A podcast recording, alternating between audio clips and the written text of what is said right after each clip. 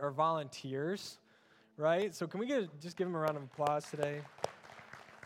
Which also means that if you are musically inclined in any way, we would love for you to use your gifts and abilities if you so choose. Um, so basically, we have been, Happy New Year, by the way. We've been kind of just ready to go, ready to just launch this new message series that we're in. But to kind of give you a little background, since 2017, we launched into a vision called the 2020 Vision. Uh, not very uh, creative, but our idea was we had all the stuff we wanted to set our sights on, and this is where we wanted to go. And let me tell you, God just did miraculous things through these years up to 2020. Some of them that He did, uh, we can see if this will, there you go. First of all, we can see that um, we sent 2,000 people have engaged in small groups or on serving teams. And of course, this is between three different campuses. We've invested 10,000 hours and $1.1 million in our community and overseas. And that's only possible through your generosity. So thank you so much for that. We've sent 231 of you on short term missions, whether that's local or global. And we've also, this I'm not biased or anything, but this is my favorite thing that's come, come into fruition for the 2020 vision. Uh, but part of that was to launch a third campus, and you're sitting in the campus. And so uh, God has done so much over these years, so much through the 2020 vision, and we are a product of that. So can we just thank God for that today? Absolutely. And it's really, truly been amazing to be a part of this 2020 vision, but 2020 is now behind us. And so we as a church have a responsibility to continue to go for or, or follow our mission. And if you don't know what our mission is, our mission is to help people move one step closer to God and each other through Christ. Now, some of you said that along with me because we say that every week, don't we? Every week I'm up here and I remind you that is our goal. I hope that you walk in these doors every single weekend and you take one step toward God and other people, but through Christ. That's our goal. That's our mission. And so that's exactly what we want to do. And so we're excited to let you know that our Vision 2023 is titled Growing Deeper. Growing Deeper. This is exactly what we want to do. And so, over the last 34 years, as the chapel was established in Sandusky, and then eight years, well, yeah, Eight years ago, they launched into Norwalk. A couple years ago, we launched over here in Port Clinton. And so, over these last years, what, what has happened is that we have grown really wide, much like the tree you see on there, just a, a tall tree with sprawling branches. But you know what the most important thing for a tall tree is? It's roots, right? It's root system. And so that's exactly what we want to do as a church. We want to develop our root system. In fact, this is, this is exactly what God desires for us to do as well. Look at some of these passages found in Scripture. This is my favorite psalm, Psalm 1. It says, They are like trees, and it's talking about people who follow Him. They are like trees planted along the riverbank bearing fruit each season. Their leaves never wither, and they prosper in all they do. Look how important it's important where you're planted, and then also what you produce from that. You bear fruit. Look at this next passage in Matthew 17, 17 through 20. A good tree, a good tree produces good fruit, and bad tree produces bad fruit. A good tree can't produce bad fruit, and a bad tree can't produce good fruit. So every tree that does not produce good fruit is chopped down and thrown into the fire. Yes, just as you can identify a tree by its fruit, so you can identify people by their actions. Again, a passage that just highlights the importance of what we produce, and you can't produce something unless you have a healthy root system. And then my ultimate favorite one is this. This is found in the parable of the sower, which Jesus is giving them and showing them four different types of soil in which the seed of the gospel falls on. And this is the fourth one, Matthew 13, 33, 23. The seed that fell on good soil represents those who truly hear and understand God's word and produce a harvest. Same idea as producing fruit of 30, 60, or even 100 times as much as has been planted. Listen, to be a stable and a healthy church, we need to be planted and growing in the right soil so that we can bear good fruit in our community. And it's so important that we have a healthy root system to feed that good fruit that we bear in our community. And so we've identified six different roots that we really want to focus on for these next three years. And so this is where we're headed for the next three years. And um, also, in the next six weeks, we're going to take one week to unpack each of them. And so here are the, the six roots that we've identified that we really want to just hone in on so that we can continue to develop a healthy and sta- stability as a church. And so, first, we want to build a culture of family. Next, we want to become like Jesus. Number three, equipping the next generation is vital for the health and stability of a church. Cultiv- cultivating healthy relationships, gaining financial wisdom, engaging our neighborhoods, community, and our world. And so, if we grow deeper in these six roots, I guarantee we will move one step closer as a church and as individuals in these next three years. And so I hope you're ready for the ride because we're going to just go for it, okay? And so let's jump in today to the first one, which is building a culture of family. Building a culture of family. Now, some of you in this room, this, this word family brings up some good memories. It also brings up some good emotions in your heart. You think of your family, you think of companionship, you think of belonging, you think of comfort, you think of love. In fact, when it comes to holiday season, you can't wait to be with your family. Maybe that's you today. For others of us, family has a, a negative connotation with it. That word family comes up in things like abandonment come to mind, things like hurt come to our emotions, and woundedness follows along. Because maybe you didn't grow up in a loving home, or maybe you're currently estranged from some of your family members right now. And so maybe that's you today. So maybe you're on this side of the spectrum where family is this good thing, enjoyable thing, or you're over here on this spectrum and family brings some bad connotations to it. Well, no matter where you fall on the spectrum, you see, God desires for us to be a family as a church.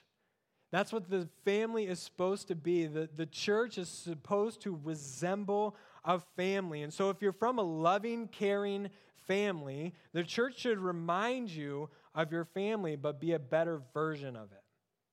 And if you're on the other end of the spectrum and this idea of family brings hurt or pain, then the church should redeem your view of what a family is. And so, whether family is a good thing in your life, the church should remind you of that good thing, but, but be a better version. And if you're on the negative side of things, the church should redeem your view of what a family should be.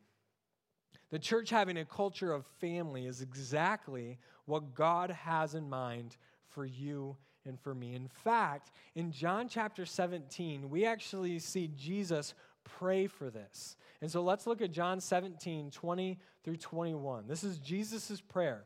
He says, I am praying not only for these disciples, but for all who will ever believe in me through their message. So listen, he's not just praying for the disciples he's with, his prayer extends to us today.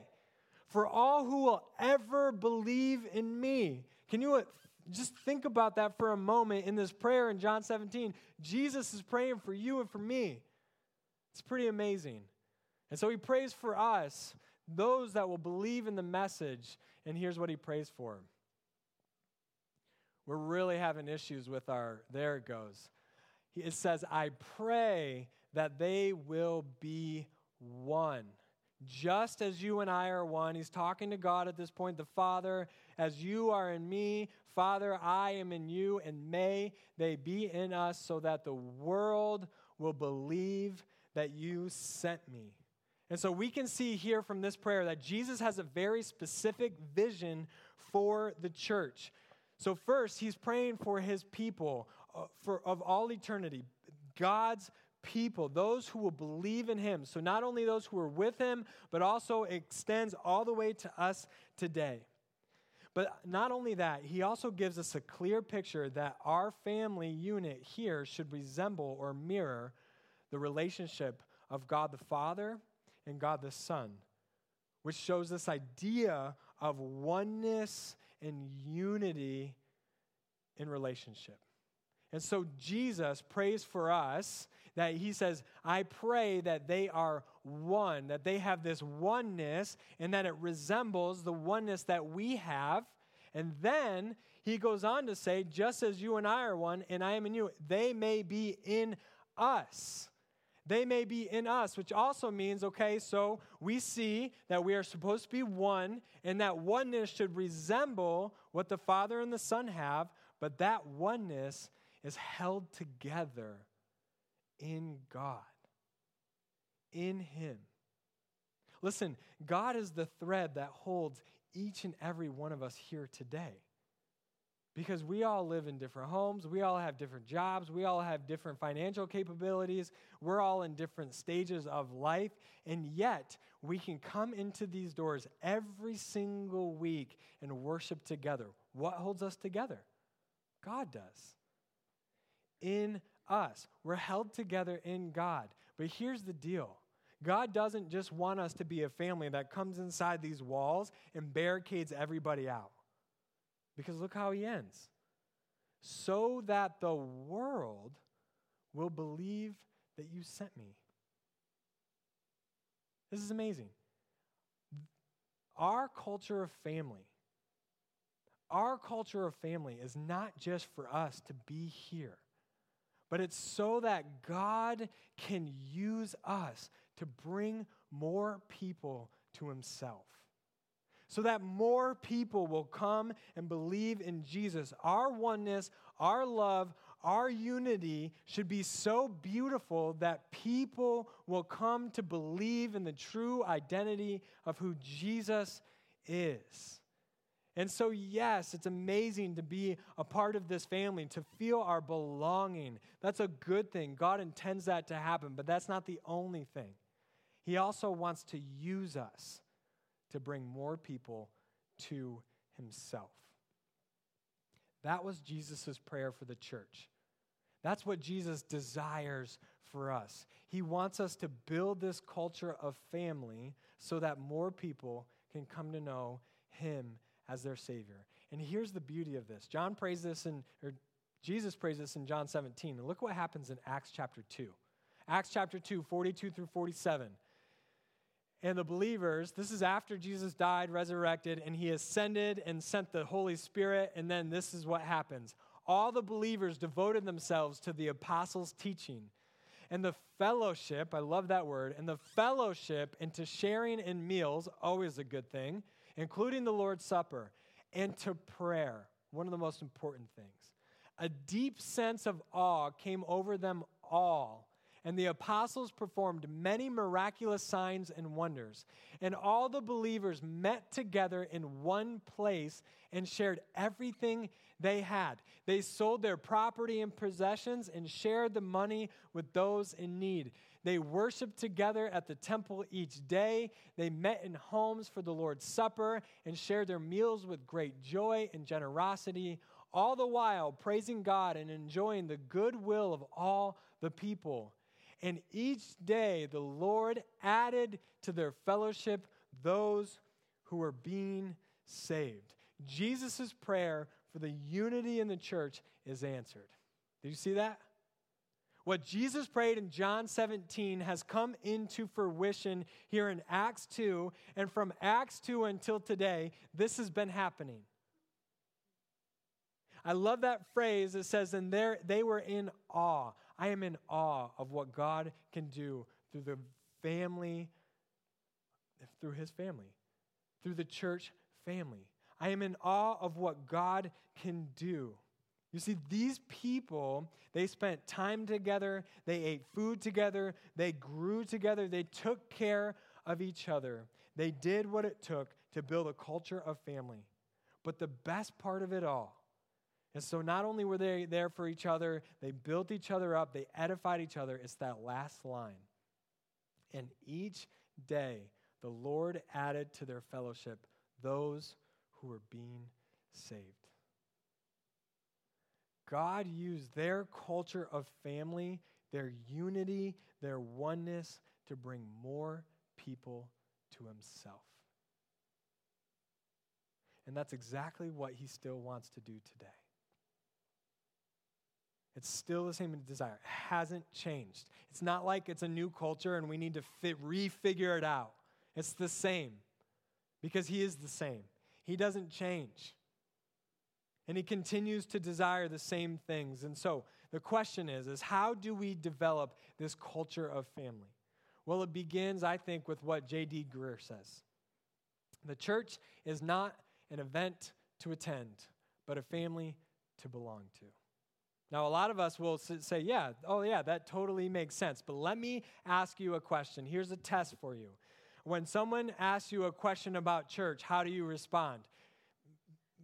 Most of you, a lot of you, will say what I say sometimes oh, I go to the chapel. Okay? Some of us, however, will say, oh, I belong to the chapel. Do you see the difference?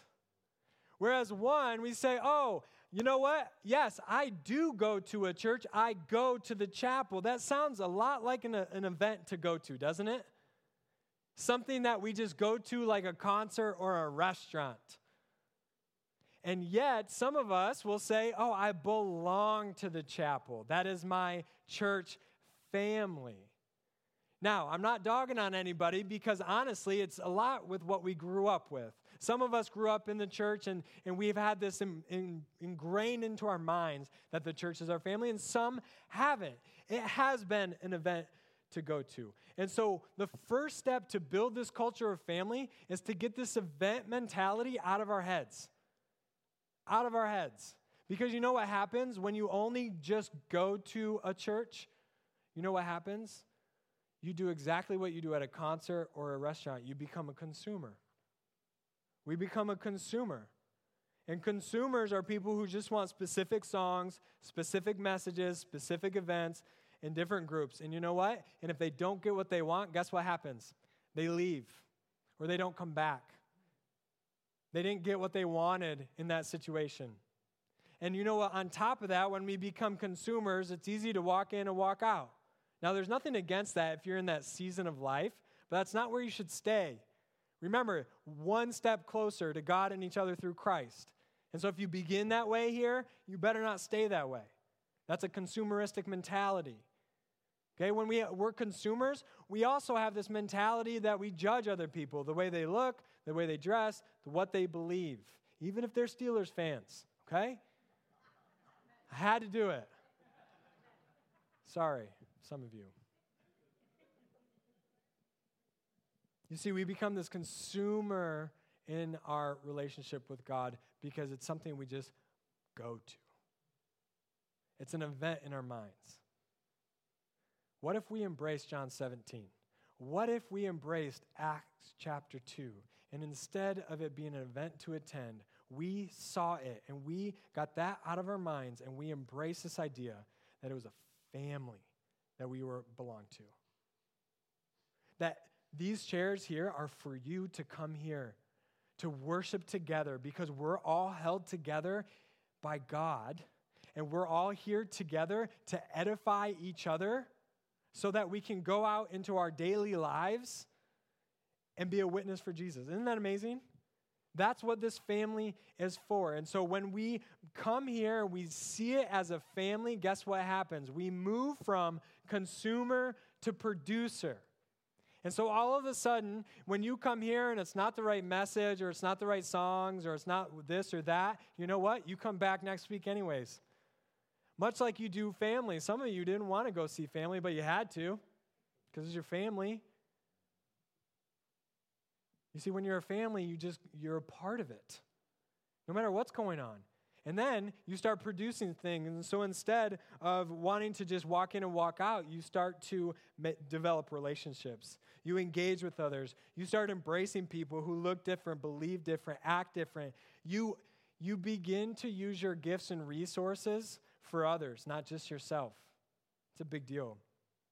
And those are just some of the things that happen when you start to develop this idea of family and being a producer. We need to embrace this mentality of family, to build this culture of family. And that's exactly what J.D. Greear says there. But for the next six weeks, we're going to just go through all of these roots. And at the end, we're going to give you very specific steps to take in your spiritual life. And today, though, is just we just need to embrace the why. Because if you don't embrace the why, it's never actually going to happen. If you don't know why you're doing this, it, you're never going to move from event to family mentality. And so I think Erwin McManus says the why very clear. He says, Home is ultimately not about a place to live, but about the people with whom you are most fully alive. Home is about love, relationship, community, and belonging, and we are all searching for home. The why is simple God's desire for his people is family. Is family. Because family is oneness, unity, belonging, all held together in Christ. In Christ. And to go further with this, so track with me here, God's desire is family. And you know when this family begins? This family begins with a spiritual belonging.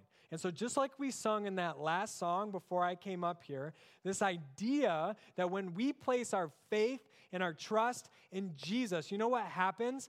The scriptures are very clear that we are grafted into the family of God. We are adopted into his family as sons and daughters of the King. Isn't that amazing? Where we once didn't belong in his family, we now have ultimate belonging through Jesus Christ. We have a spiritual belonging in God's family, but it doesn't stop there. This is where the American consumer mentality comes. You say, Great, I have this spiritual belonging, but then you do nothing with it. Our spiritual belonging should motivate our physical belonging. God wants our spiritual belonging to motivate us into a physical belonging in a, in a family of other believers, of other people who have trust and faith in Jesus. You see, our spiritual belonging and our physical belonging create this uniqueness and this beauty, but not, like I said, not for our gain. Yes, we are edified when we come together. Yes, we are encouraged. Yes, we are built up. Yes, we are taught. We are all those things.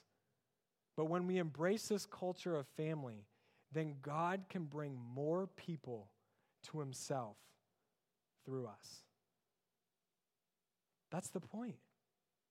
Just like in Acts, they had that beautiful picture of what a family was like, all held together through Christ. And yet, God added more people to their number every day.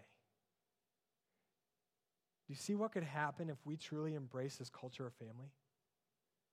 Do you see what could happen in our community if we embrace the why and we knew that God wanted to use us so that more people could trust in Him? Listen, by 2023, we want people to be able to walk through our doors and say those words I'm home. We want them to understand that they're a part of a family, that they can hurt, they can be broken, they don't have to be perfect, but we will bring them into our family because you know what? God has brought us all into His family. And so let's embrace this culture of family. And I know it's tough with COVID and stuff and not talking or touching and stuff, but we have to take those next steps, especially embracing the why. And so each week, we're also going to challenge you guys to memorize this passage. We actually did this in our Colossians series last year, but we're going to do it again because A, this passage is very fitting for our vision, and B, it's a very good one to memorize because when you memorize scripture, it says that it's written on your heart, and you'll be amazed at how much this will come up if you memorize it. And so take a picture of it, whatever you want, but today we're going to end by just reading this together, all right? And now, just as you accepted Christ Jesus as your Lord, you must continue to follow him. Let your roots grow down into him and let your lives be built on him. Then your faith will grow strong in the truth you were taught, and you will overflow with thankfulness. Colossians 2 6 and 7. Let's pray today. God, we thank you so much for the fact that you have adopted us into your family when we place our faith and our trust in you. God, if there's anybody in here today who has yet to take that step in their spiritual journey, God, I pray that you would convict them today to trust you. You have adopted us into your family, but you want us to be a part of a physical family here on earth. So I pray that we would embrace this why, that you would work in our hearts, work in this church so that more people can be added to your family each day. God, we love you and we give you all the glory. We pray this in your name. Amen. So excited for our